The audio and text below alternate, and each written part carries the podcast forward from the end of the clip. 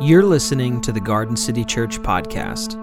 We just want to say thanks so much for tuning in, and if you enjoy what you hear today, please subscribe, share, and review the podcast. If you want to support what Garden City is doing, you can go to gardencitynw.com/give or click on give in the show notes. Let's dive into this week's message together. We are educated beyond our obedience. It's an interesting statement. Dallas Willard said this about the church. Uh, today's translation might be We're educated beyond our practice, or We're educated beyond our love, our ability to love. Dallas was talking about this idea that, cons- that he was concerned about was that consumerism is so easily seeping into the church that we just want to consume knowledge, consume like our faith like it's a product. And so we we can know a lot, we can be doing a lot, we can be uh, involved in a lot of programs, but left untransformed. So how do we live a life where we're not just consuming, but we're actually transforming? We live in a consumer world. The religion of more is all around us. We just, if I have more, I'll be more. And this need for more is driven by this maybe the feeling of not having enough and maybe even not being enough. So, how do we deal with a scarcity mentality where we never have enough that drives the need to consume? I want to talk today about how Jesus teaches us to, to gain a mindset of abundance in a world of scarcity. Let's look at the passage we looked at last week, but let's look at a few new angles at this passage. Mark chapter 6, verse 30. The apostles returned to Jesus and told him everything they had done and taught. They've been out on kind of a mission trip, they've been out um, teaching about the way of the kingdom. And in verse 31, it says, Many people were coming and going. And so there was no time to eat. They're busy, they're doing ministry, they're telling Jesus about all the stuff they're learning. And he said to the apostles, to the leaders, Come by yourselves to a secluded place and rest for a while. Let's rest. You've been hard at work, you've been doing uh, ministry, you've been doing the, uh, the life of the kingdom. And so they departed in a boat themselves for a deserted place. Jesus knew how tiring, you know, life can be, and especially when you're trying to live life, the life of the kingdom in the middle of a, a world that is struggling and has a lot of brokenness. We can get so tired. Verse 33 Many people saw them leaving and recognized them, and so they ran ahead from all the cities and arrived before them. And when Jesus arrived and saw a large crowd that he was actually trying to get away from and have some rest and have some rest for his disciples and be able to like talk and process, they didn't have time for that. All of a sudden, all these people are there. And it says he had compassion on them because they were like sheep without a shepherd. And then he began to teach them many things. So Jesus even had this plan. Let's go rest. That doesn't make you feel better about your life. Jesus had plans, and they they were changed. It didn't quite happen the way uh, he said or wanted. They wanted some rest. They went to a place for rest, and, and ministry followed them. Life followed them, um, and he had compassion. And so he he he looked at people and decided, hey, this need is greater than just my need to like get away for a little bit. Verse 35 Late in the day, his disciples came to him and said, This is an isolated place and it's already late in the day. Send them away. Send all the people that have come to gather around Jesus. Send them away so that they can go to the surrounding countryside and villages and buy something to eat for themselves. Jesus, it's time to call it a day. We we worked we worked overtime. You worked overtime. Your compassion was amazing, but now it's time um, for a little self compassion and uh, let's send these people to go have food. We don't have enough food for them. Jesus said, "You give them something to eat." They said to him, "Should we go off and buy bread worth almost eight months' pay?" and give it to them to eat? Like, should we spend our money frivolously that way? And that's not even practical. Can we even do that? There's not enough, Jesus. That's not going to work. We got to split. We got to send them away. And Jesus said to them, How much bread do you have? Take a look. Like, go and see what you have. After checking, they said, Five loaves of bread and two fish. Not quite enough to feed the thousands of people here. Jesus directed the disciples to seat all the people in groups as though they were having a banquet on the green grass. And they sat down in groups of hundreds and fifties, and he took the five loaves and the two fish and looked up to heaven, blessed them, broke the loaves into pieces, and gave them to his disciples to set before the people. He also divided two fish among them all, and everyone ate until they were full.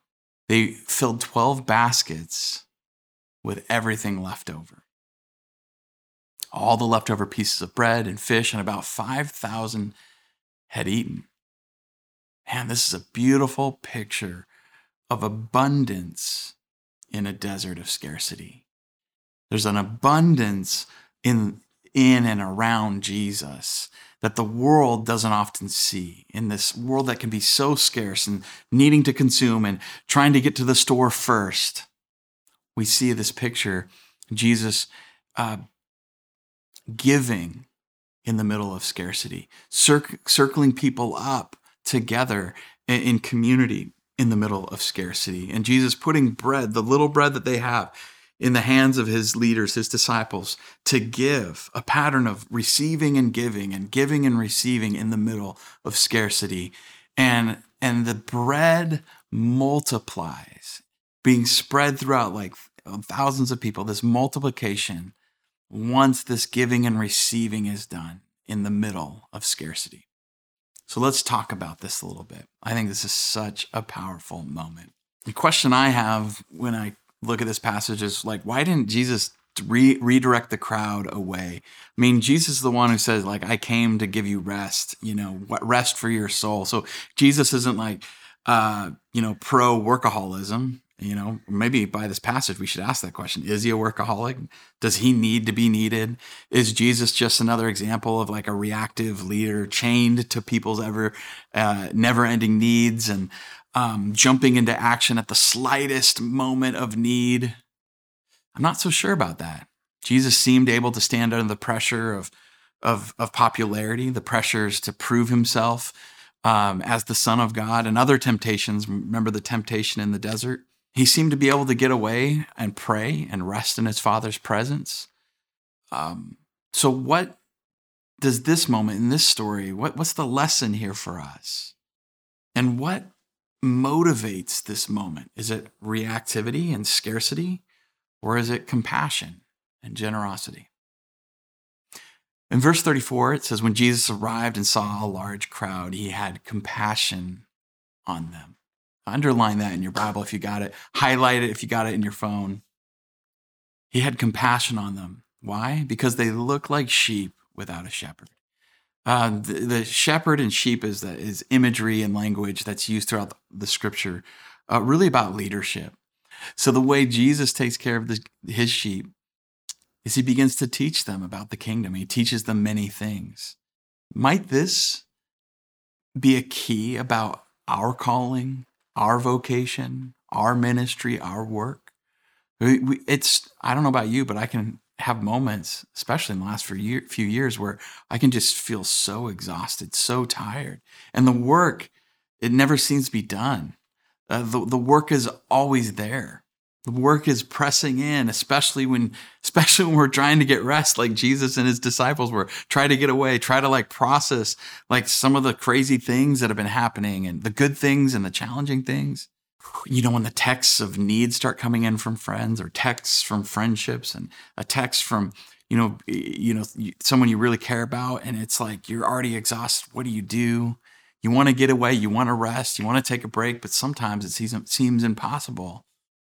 And Jesus, it says, had compassion. Like compassion kind of like motivated and moves this story. You know, the older I get, I think the the meaning of this story deepens for me. Um, kind of like a shallow pool that uh, you used to visit, but later when you when you revisit it, you realize there's a, a deeper well. And I think Jesus offers this story and this moment to his disciples and to us who read this on how to pre- like prevent a consumptive life-taking relationship with work with ministry with friendships with people with calling and help teach us to set up a creative and contemplative relationship with relationships and the world around us, our calling and our work.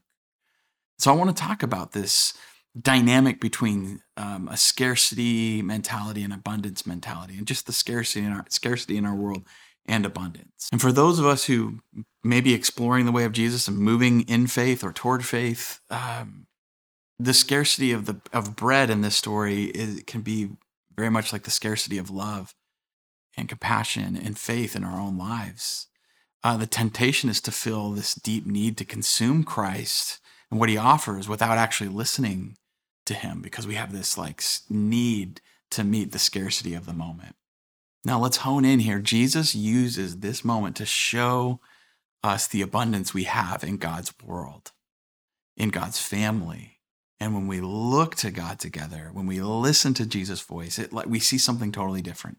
Often there's there's this I think there's an idea in our world that there's a scarcity of power in the sense that like only a few have the power and and and power's in the in the hands of the few and if you can just get to a place where you, we have power, the more power, more influence we have, like uh, the better for us. And and only if you are going to have it. And so we got to fight for that. We got to compete for that. And when that dynamic is at work, it actually keeps influence and power and um, decision making out of the hands of the many. And I love this image Jesus gives us and how we hold on to things.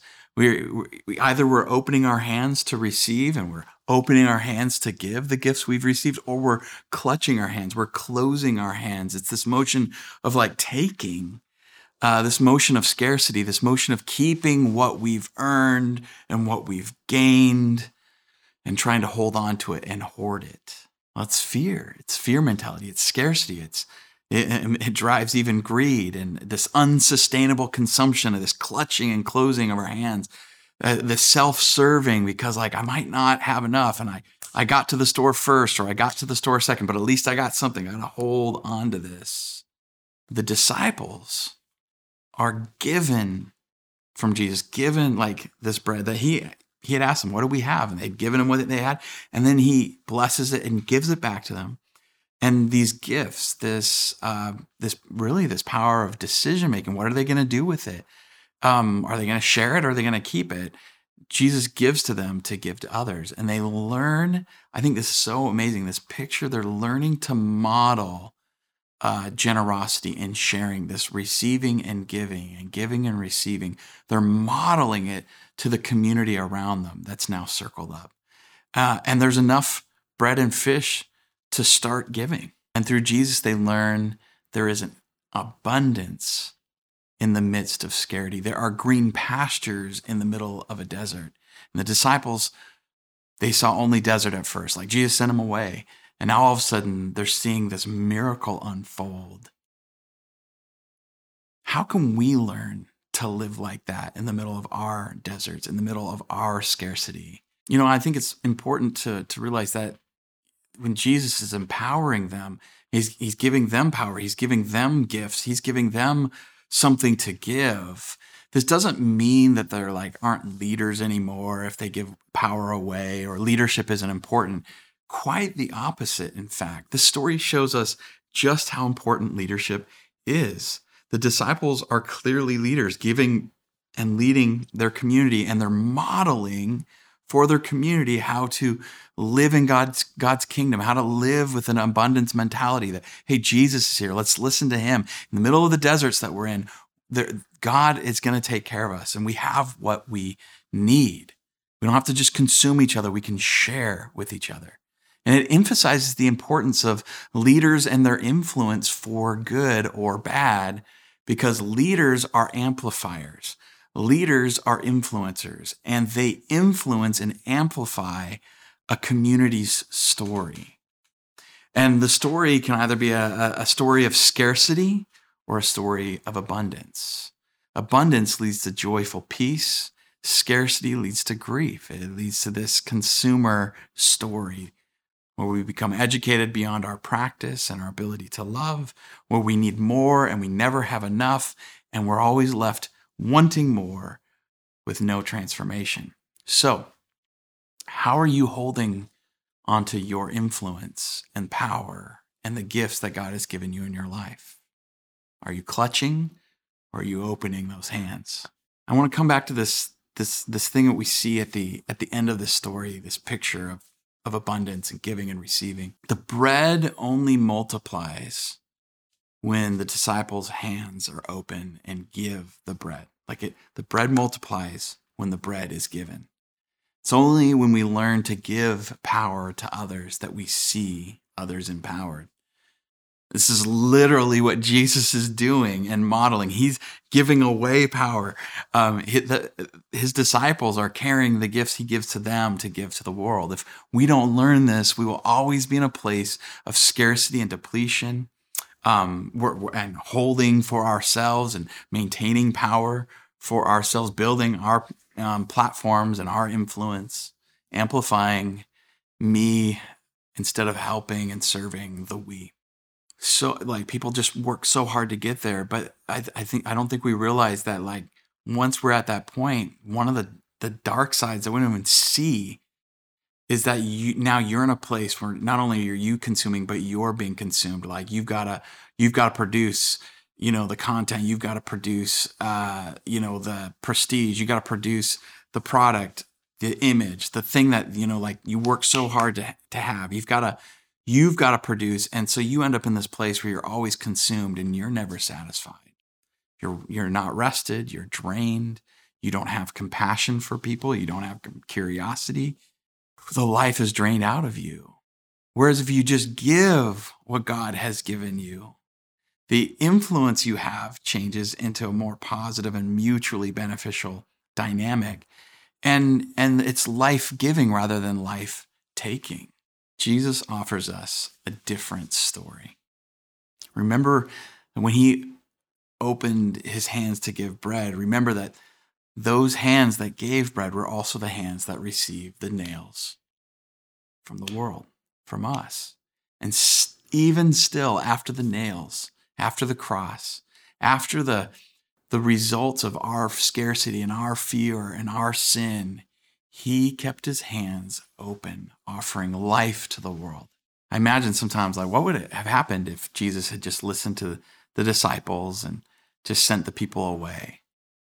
And we would have missed this moment to understand, like, have a glimpse of the type of like life that Jesus is offering in the middle of our scarcities and our deserts.